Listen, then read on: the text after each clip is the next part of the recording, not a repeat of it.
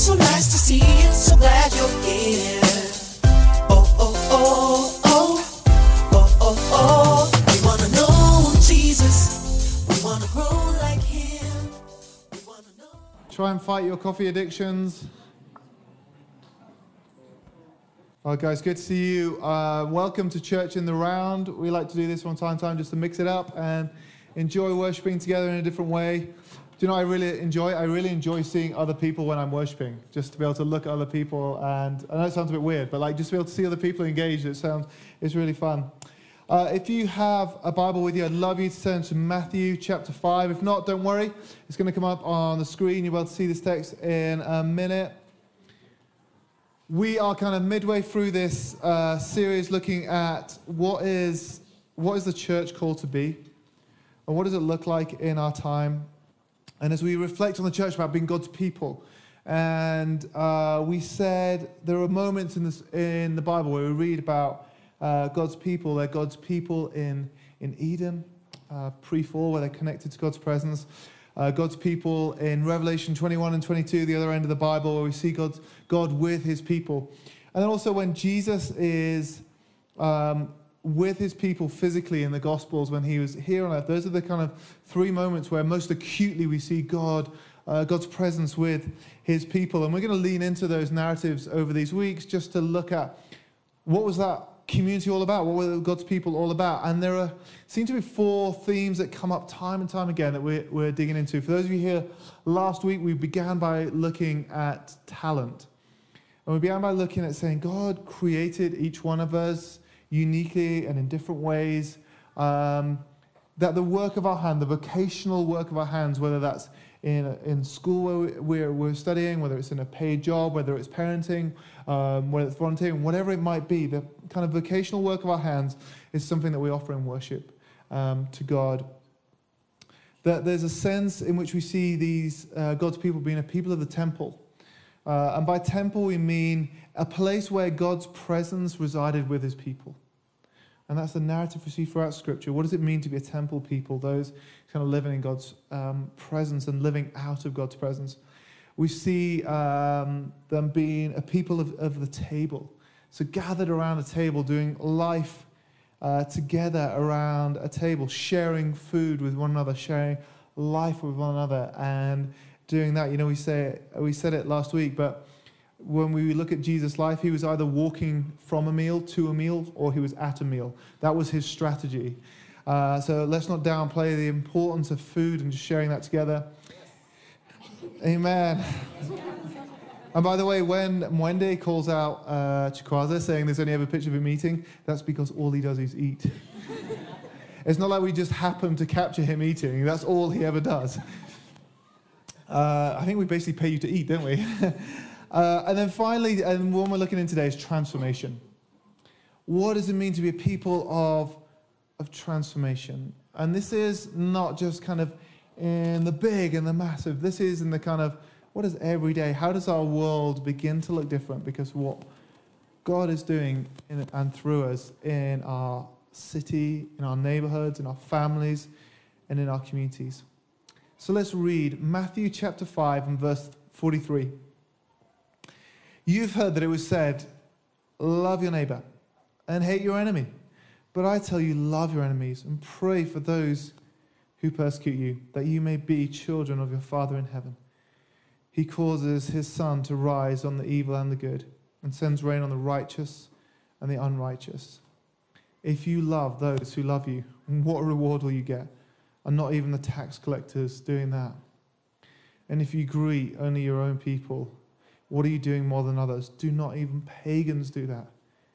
Be perfect, therefore, as your heavenly Father is perfect. Lord God, this is your word. This is your, your vision. And this is what you call us to. And Lord, I pray tonight as we reflect, as we talk, that we would just be imbibed by your Spirit. Call us to, to action for you, shape in us something of you and of your glory. Come, Lord Jesus, we pray. Amen. So, like the guy said, there is going to be some uh, bits of paper and some pens around. I don't know quite where they are yet. Someone will find them. By the door? Okay, yeah, in the little basket at the back.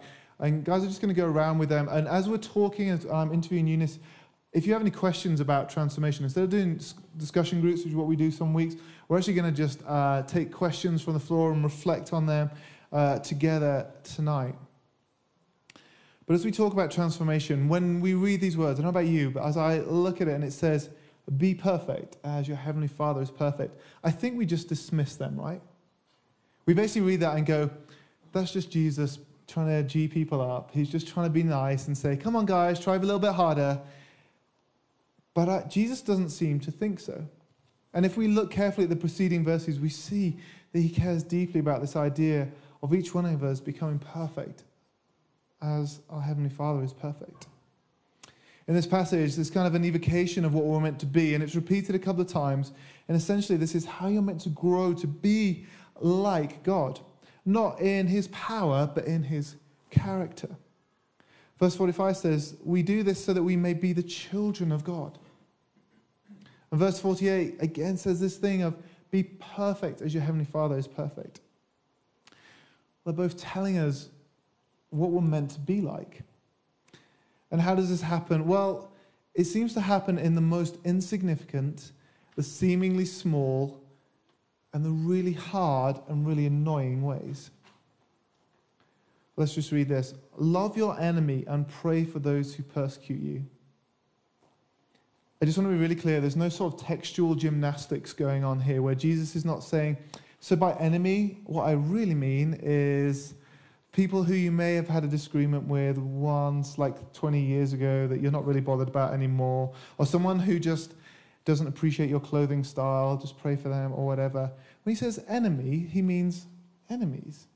And he means those who hate you, or those who you hate as well. Those who you cannot stand their opinions about politics, about money, about football teams, or whatever it might be.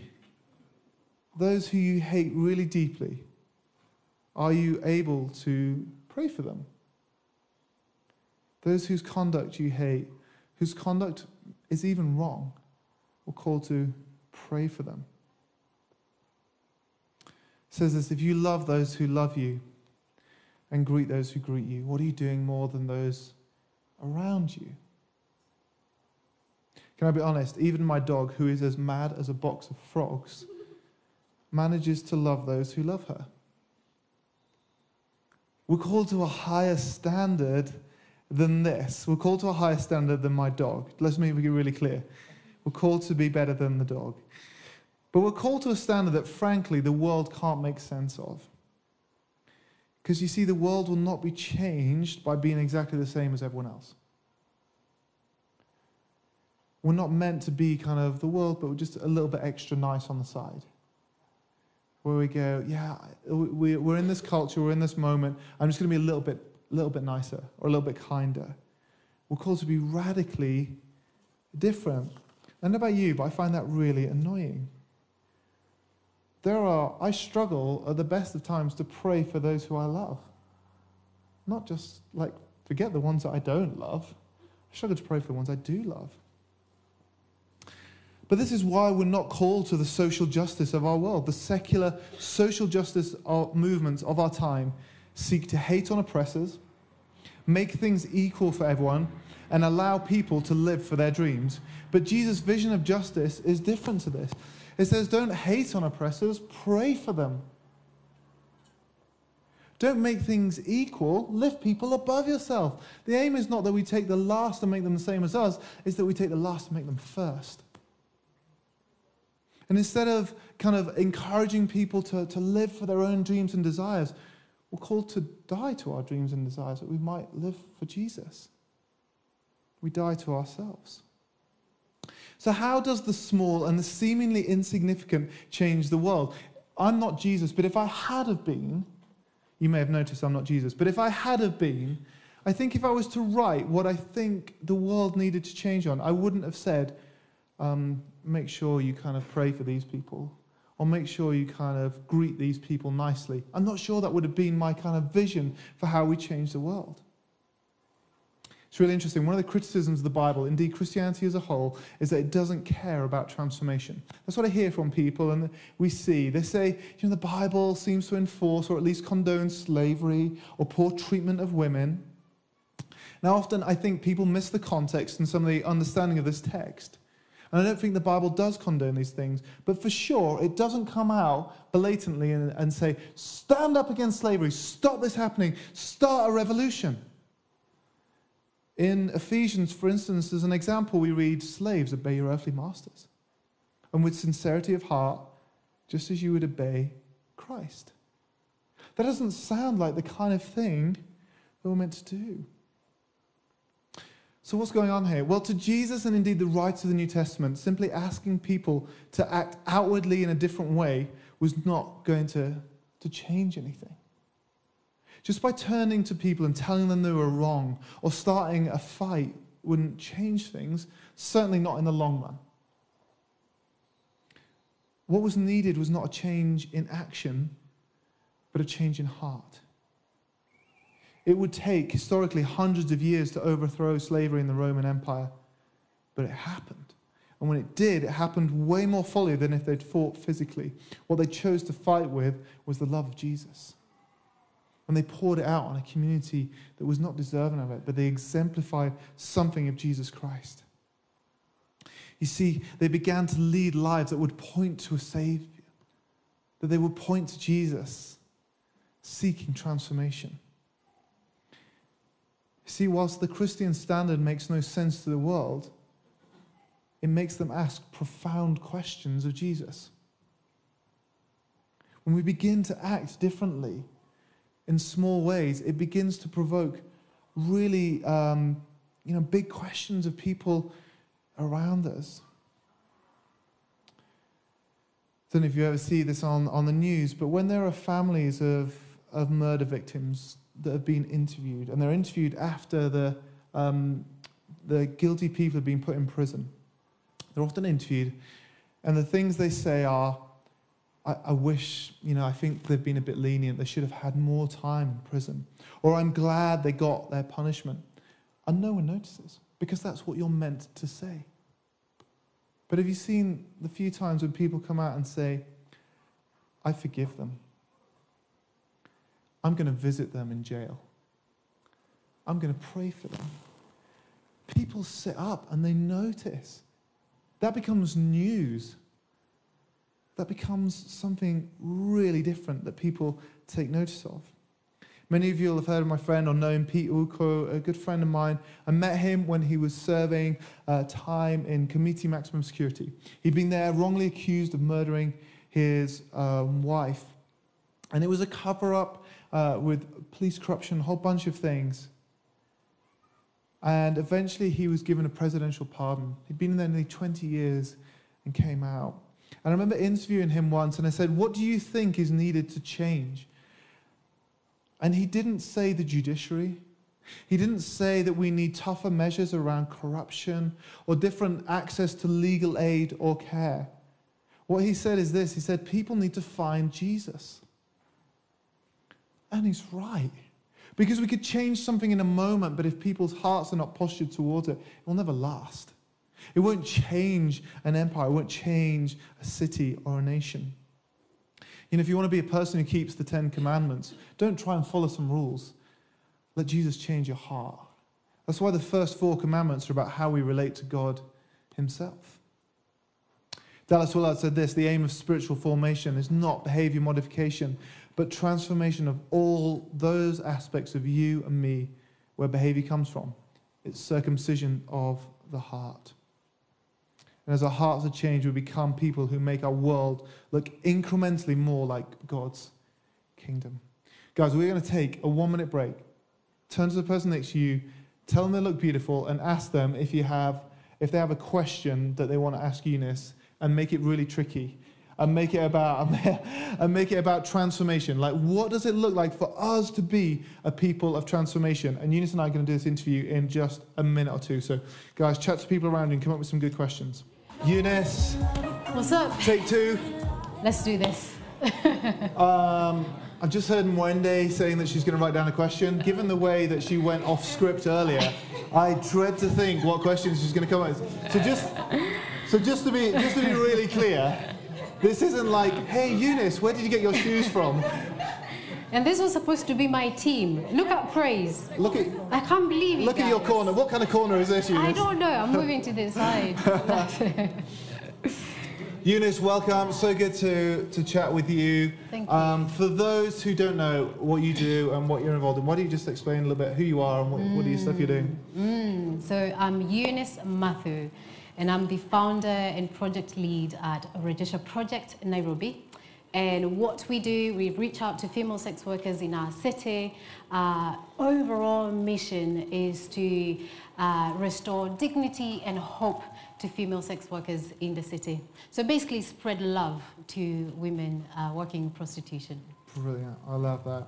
And I, I want to dive straight into this because some of you and I have talked about a lot. But often the narrative is if you want to help, if you want to see change, get involved in the big projects, serve with the big organizations, and get involved in church ministry, and that's the way you help. And there's nothing wrong with that. But I think there's a bigger um, kind of narrative going on.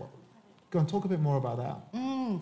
Do you know, you're so right that that narrative um, feels very one sided, right? It feels as though, um, or the story that we see and the story that we get is big, impressive people doing extraordinary stuff, impressive stuff. And for me, what that does for an ordinary person like me, it just makes me feel, oh my goodness, there is no way I would ever be able to do any of the kind of stuff that these people are achieving because I'm not wired that way. I am not, you know, I call it the Moses syndrome where I talk myself out into, into things and I say, I'm not charismatic enough. I'm not extroverted enough. I am not like this. And also the imposter syndrome. I don't belong here. I, you got the wrong person, right? Um, So what that narrative has done is paralyzes to feeling that we can't act.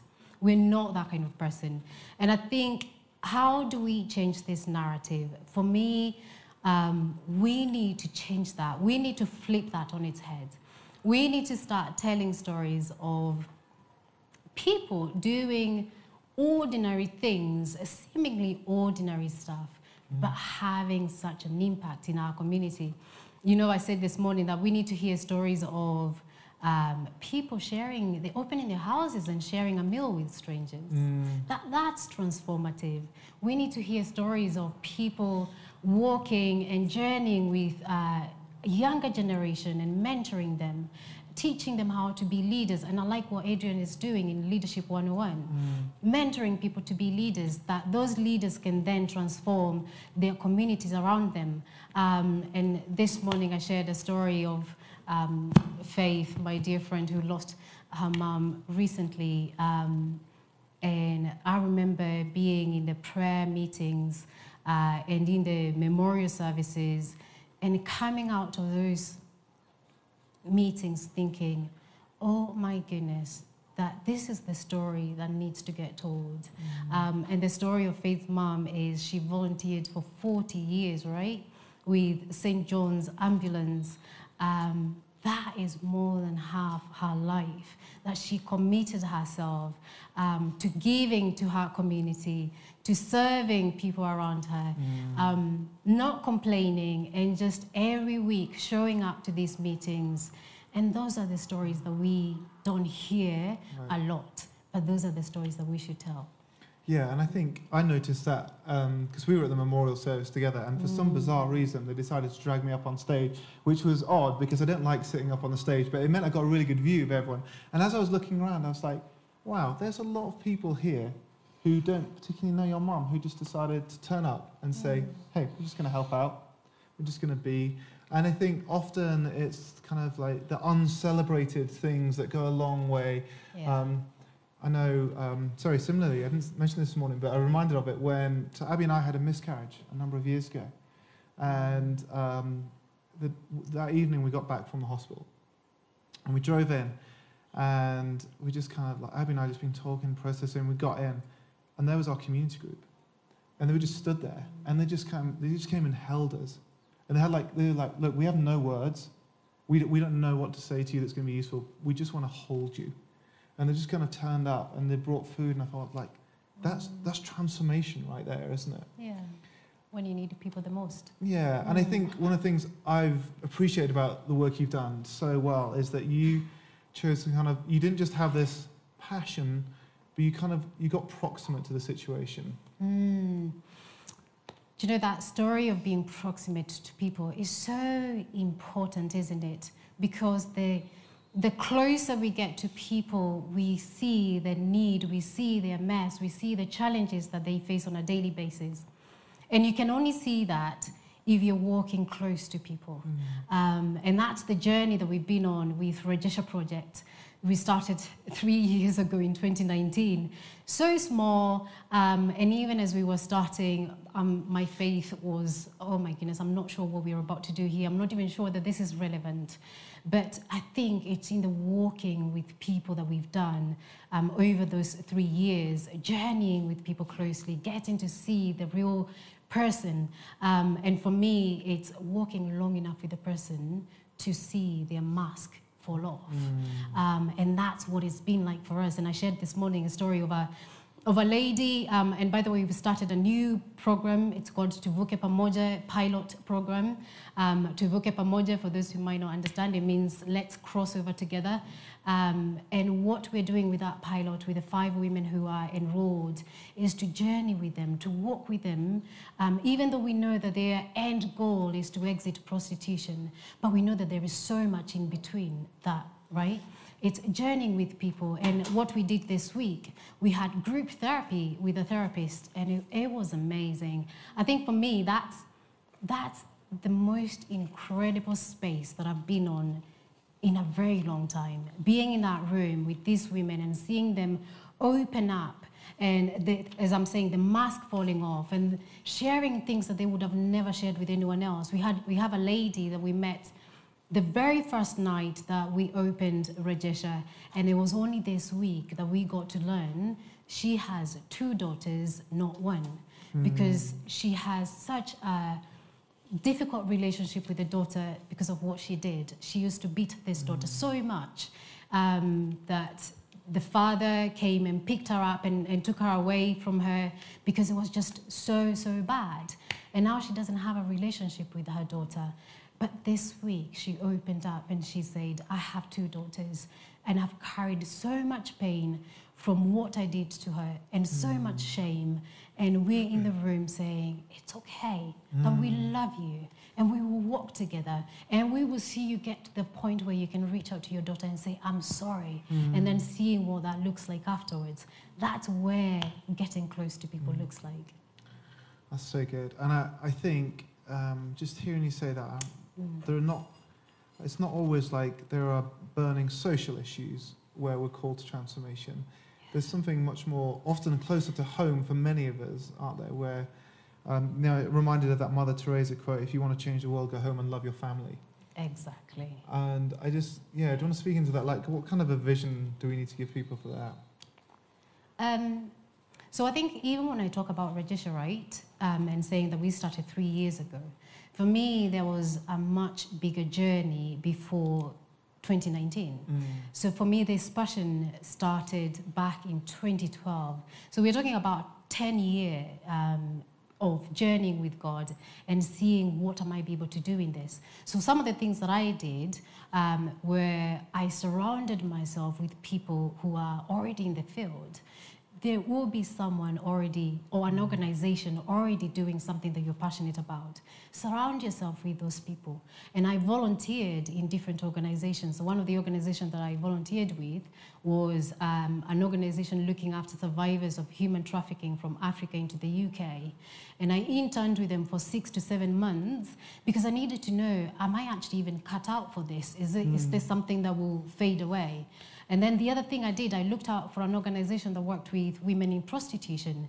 And for a year, that's what I did. I volunteered on the streets. So the work that we do now with Rejesha is inspired by the experiences that I had um, volunteering and working with um, others. And I think you grow so much, even in your own leadership skills and in, in the way that you might identify a gap. If these people are not doing something, is there a gap? It might that be what God is calling you to plug in into. So there are so many things that you can do, and I don't want people to feel, well, but the need that I have is so big, and I don't know where to start. Just start by researching what is going on in the world around you. There might be someone else who have an organization, even if it's not in Kenya, it might be in Uganda, it might be in the US, and start learning from what is going on. Um, that's what I would inspire people. And to take, I guess, to take the kind of justice movements out of it for a moment, Yeah. how do we begin to earth this at home with our families, with our friends? Um, you know, I was uh, yesterday. I did this thing at my kids' school called the Color Run, and it's it's basically if you haven't done it, don't because you're going to get really messy. But we did this thing yesterday where basically you're going to run and they throw color at you. They throw like colored powder at you, so you end up kind of looking like an alien.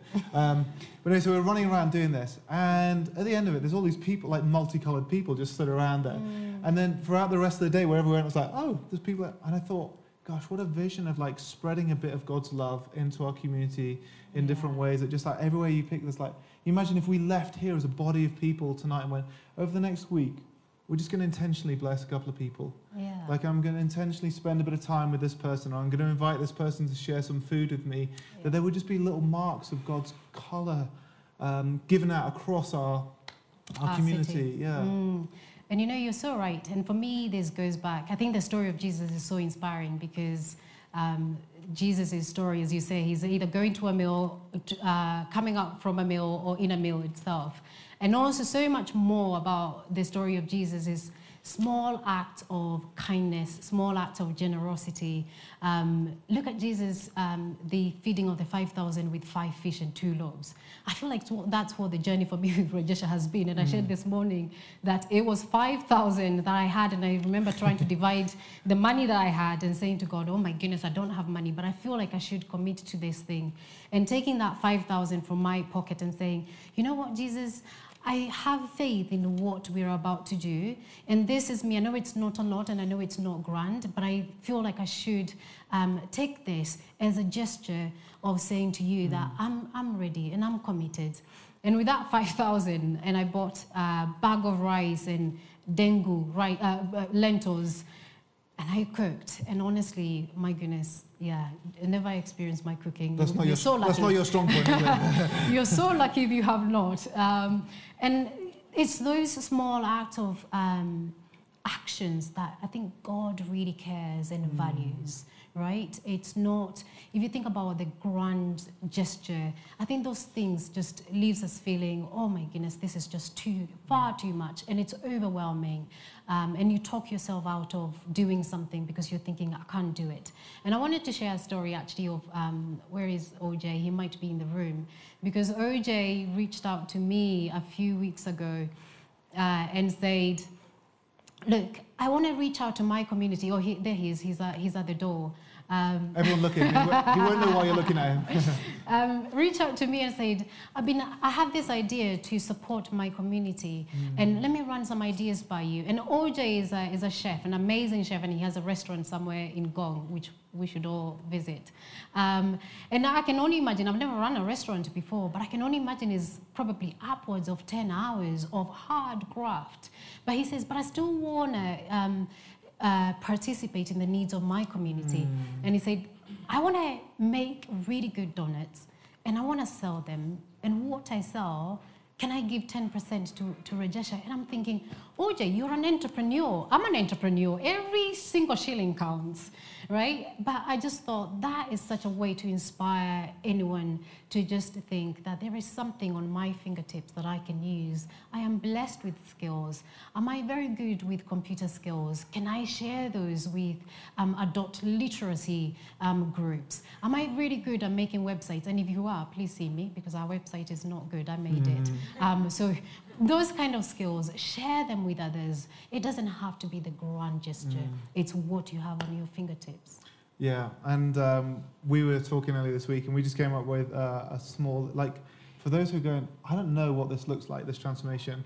We were just beginning to think of some of the really practical ways it could look like. I know in our in our office this week, because Chikwaza always eats, we um, when we meet, Chikwaza eats. That's our new church phrase. Um, but like it was his birthday on Friday. Woo! And just sharing cake together was Mm. something powerful about that. Um, one of the things um, my parents used to do when I was growing up, and I, I think this is beautiful, is they always used to cook extra food on a Sunday and then just see who they could drag home from church to come and share a meal with us. And I just think that something like that is just so simple but so powerful. Um, what are the what are the really t- like tiny practical everyday kind of things that you think are ways into transformation? Wow, yeah. Um, you know, even some of these things that we can do in our own community, we always have people uh, looking for jobs. So we have young guys going into their first job for the very first time. Sometimes I remember going to my first job and not even knowing how should I even present myself, what should I even wear. Is that something that you can say, look, I I've already been working for about five, ten years. I know this thing. Invite someone else who is or starting in their career and saying, come and look through my wardrobe and take something with you that you can wear and present yourself in that way. I will We're not help gonna do that for each No, other, no, are no, we? we're not going to do that. Um, and I want a T-shirt. um, I will help you practice for your Yeah. interview. That, is so transformational. I think it's things that we can, um, they're readily available for us. Um, if you're really good at cooking, share that with someone who might be struggling um, to find a meal. Share it with university. I need food. we have people at university.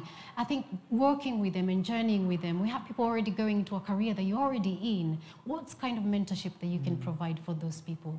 There are so many things. I don't want anyone to feel, oh, I walk away from here and I still cannot find something to plug in into. There is something for you to plug in into. And I think also finding, um, spending time with God and saying, what are, how did you make me? How have you wired me? And how can I use those things that you've given me to help the people around me? And I think sometimes the position we have as well, like I was hearing a story recently of um, the CEO of a company who passed away. And um, at the and he was a CEO of this massive company, you know, it was close to a thousand employees. And at the funeral, uh, they were talking about his life and faith, and he hadn't been particularly vocal about his faith, but in the uh, kind of eulogy, they, they talked about his faith. And his receptionist went up to his wife afterwards and said, "I knew he was a Christian. He was the only person who ever greeted me on the desk as he walked into the office." Wow. And kind of like just small acts like that can become so deeply uh, Yeah. transformational. I think. Yeah. Um, can I offer you some questions? Oh, wow, go for it. Okay. Don't have a choice. So predestination. No, I'm joking. okay. Um, that was a really interesting one. How do you get to know the impact as you apply yourself in the transformation process? How do you see the impact? I'm not sure you do, right? Sometimes. I don't think you do. And I shared this this morning and I nearly forgot about it. And um, in Genesis 1 and 2, when God sends off uh, the Adam and Eve and he says, go cultivate the land. Mm. Why didn't he say, go plow the land? Right. because plowing the land is su- something so different. It's the big stuff that we're talking about, the heavy machinery, is the turning over of the soil. Whereas cultivate the land is something so, you, you get to do it um, one patch at a time. If you know the way they, they um, farm in the village, that's what it looks like. By the time you're cultivating this piece of land, and by the time you move on to this piece of land, this piece needs to be cultivated again. And I think that's what, um, even for me working with Rejesha, that's what it feels like I'm doing. There is constant weeds. I'm going back to pluck them out. And then by the time I'm going back to this other side, there are more weeds growing on this side. And I think that's okay. Yeah. That is okay because all we have to do is um, send it all back to God. It's using all those things that we're, we're doing, the uprooting of the weeds, the walking with people who um, just feel so messy, um, someone who perhaps is struggling with addiction. And every time you pray and every time you feel, oh, I think we made a milestone, next week there are the bar. Yeah.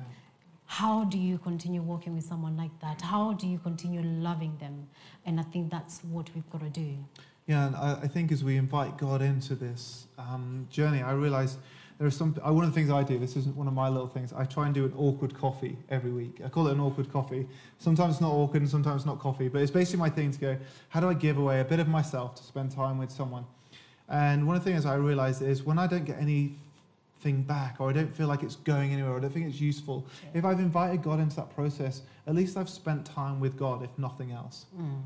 And I think if I can choose to see God as part of this and this is part of God's economy, there's no wasted energy in God's economy. And we could begin to grow, if, if nothing else, even if this person is unaffected by kind of the things that we do, mm. if, not, if nothing else, we begin to be formed in a different way, more like the people of Jesus, I think. Yeah, absolutely. Here's a really good one. When you are overwhelmed, or simply become may, maybe past overwhelmed and numb to the pain of things, where do you start to unlearn those things that you might start again? Wow, that's a good question. And again, I, because this is this is my journey. This is the journey that I'm talking about. And when I when we say Rejesha Project, that's only been three years. Um, but there has been a, a seven year journey of feeling overwhelmed, and the need is far too great, and I am not able to do anything. But I think just remembering that God already sees. God is a God who sees the injustice, the needs that you're seeing, the needs that are overwhelming you, that He already knows about those things and He will always see them. And one of the things that I've managed to um, do this year is to always send it back to God. And even with our women, as messy as they are and troubled as they are, I go back to God and say, But this is your world. These are your mm. ladies, they're not mine. I'm just here as your hands and feet. I push them back to you. I will pray them to you. I will bring them back to mm. you because they're yours, they're not mine. Yeah. So when it's so overwhelming, just say to God, I have no idea. I don't even know whether I'm doing anything. And usually those are my prayers. Um, I call them tantrums with God because they're not prayers. And I just go to God and I say, I don't know why you sent me here. It doesn't feel as though we're doing anything. I'm not even sure we're making an impact. But all these things that we do, all the small acts of kindness in our Rejesha um, outreach, we share cups of coffee and teas, and we share home cooked meal. And sometimes it might seem like such a big, uh, such a small thing to offer to someone who has such a great need. Mm. But you know what? It has gone a long way and it's really appreciated by these ladies. Mm. The fact that we sit down and we spend time with them, knowing that sometimes they don't even have money to pay rent for that month, but they mm. come and they spend time with us. And I think when you're overwhelmed by the need, just one step at a time, the one cup of coffee that you share with someone, and just offer it back to God and say, That was my mustard seed that I just offered. Now you grow it and you water it. I know one of the things you talk about a lot is um, helping people feel seen and known. And I think it's often uh, easy to, as we're kind of looking at things, see the, the big issue and be, uh, be hurt by things as we're removed from it. But I found as I've got close things, even really frustrating situations where I don't understand why this is going wrong, why I don't understand why this isn't changing. Yeah. If you're close in that time and you can see and know someone, you know, it's almost like beginning to walk a little bit in their shoes, that you might learn a bit of their story. Yeah. I think that makes it easier as well. It does, and they also let you in, um, and that's what uh, we do with this pilot. We don't know what we might actually achieve at the end of this. Um, it might be that we get women into jobs. It might be that we get women into into businesses. But for us, it might be that we get them reconnect with their own children, and that is a big win. Whatever win we get, we are celebrating it, Yeah. and we will celebrate it. At the end of this, we plan to have a graduation, and we're going to go all out. It's going to be a party. Um, we will um, have all the sorts that you can think of for a party because we want to celebrate them Yeah. for the journey that they've been on. Yeah, I love that. And as we look at like the prodigal son story, the party began not when everything was sorted out, but as it, the moment he was with the father, right? Absolutely. Um, just a couple of things, and we're gonna and then we're gonna close with some worship um, as we reflect on this. Sorry for those questions I haven't been able to ask, but um, you know when uh, the kind of vision for social justice that the world offers is really loud. How do we offer a godly vision? I know this is a conversation you and I have had a lot about That's- what does Jesus in the middle of social justice look like? Oof. How do you seek God's version of transformation and social justice? Yeah. What's just justice flowing like a river as it is in, in Mm. Amos. Um, and I think it's, I have to always remove myself from the situation and not make it about me. Because if I make it about me, then I am jumping on the feminist movement, which just still think I'm a bit of a feminist. Um, and I'm making that about me. I think it's, for me, it's constantly asking God, what is your goal? Um, you know, I used to spend a lot of time um, doing the New Year's resolution and asking, and, and, and, putting mine down. And then I realized I actually never achieve any of those goals. um, so I switched that. And the last two years, what I've done, I spent the beginning of the year asking God, what do you want to do? What are your goals for this year? How might I, how might I be a part of it?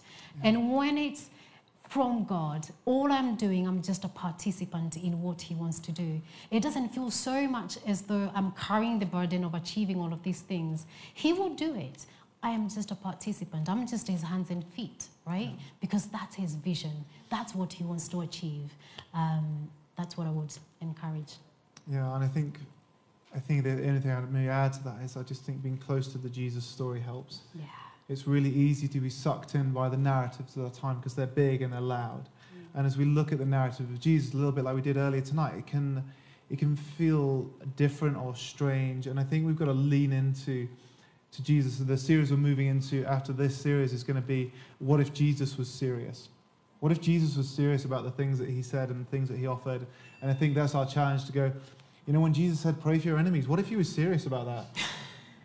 Um, which in the space you work for is is pimps, is traffickers, is some people we do not want to invite to our dinner party. Like, what does it look to pray for them? I don't know. Um, and what if Jesus was serious about these things? I think is a really good question to ask ourselves. Um, I'm going to close with this. and I know we're not going to do this justice, but I think we should really touch on it. Is how do we how do we handle a God who allows suffering and pain? Whew. So just a light one to finish with, guys. Uh, and in lives of our followers, because I think this is the thing I found hardest. Some of the most passionate, beautiful, amazing Christians I found are some of the sex workers on our streets, right? Yeah. And how do we We see that. reconcile pain and suffering in that in that world? I'm asking you because I have no idea. I was about to put it back to you. um, I still choose to believe that God is good Yeah.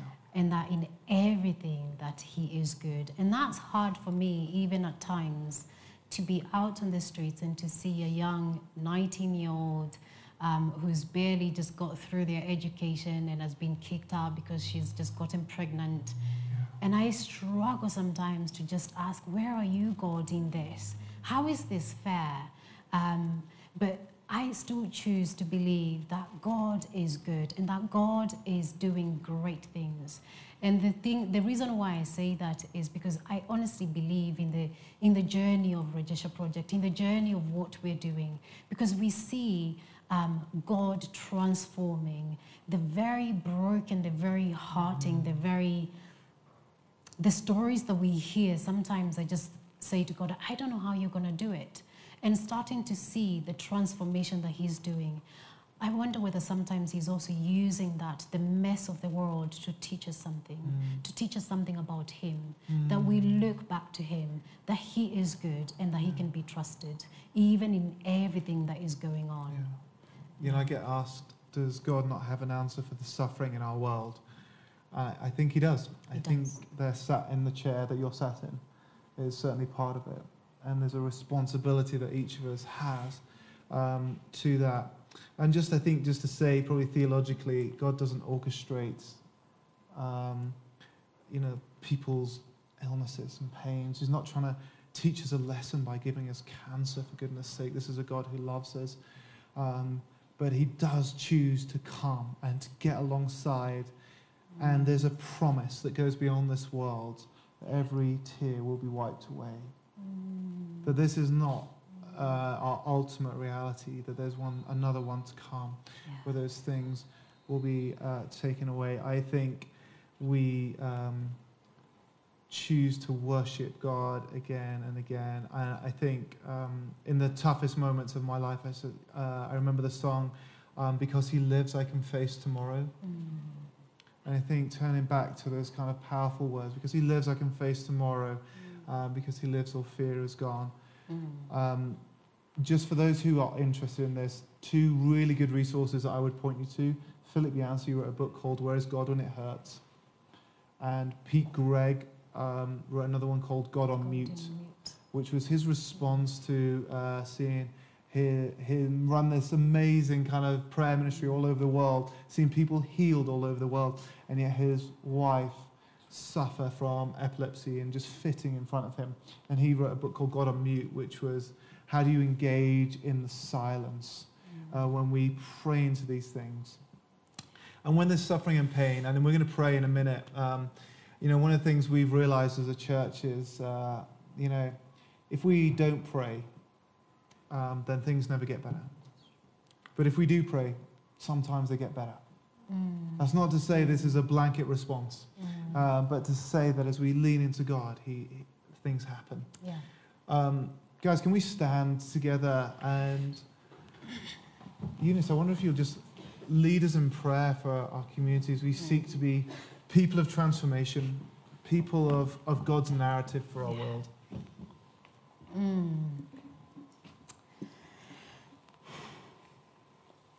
Heavenly Father, we come to you because you're a good Lord. We come to you because you're a good Father. Thank you, Jesus, for the way that you have made us. Thank you, Jesus, for the heart that you have created inside of us. Hearts that wants to see our world transformed.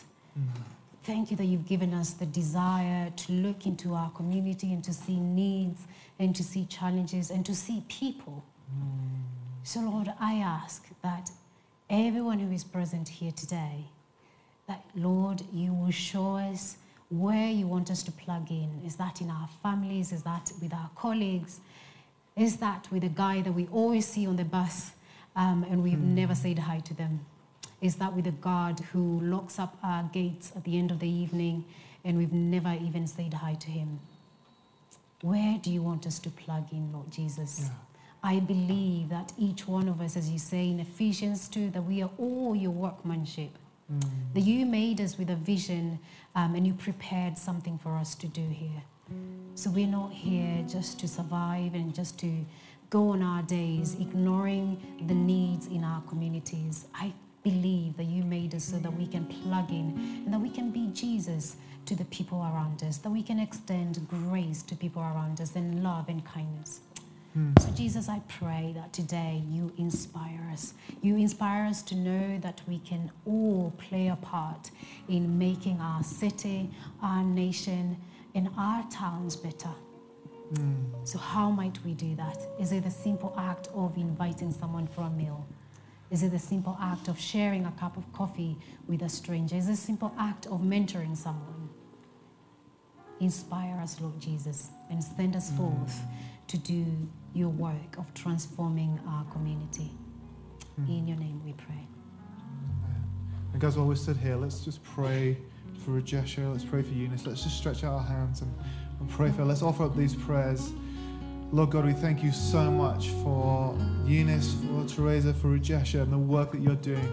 And we pray, Lord, now that you would um, break it, that you would rain down with your spirit in that place.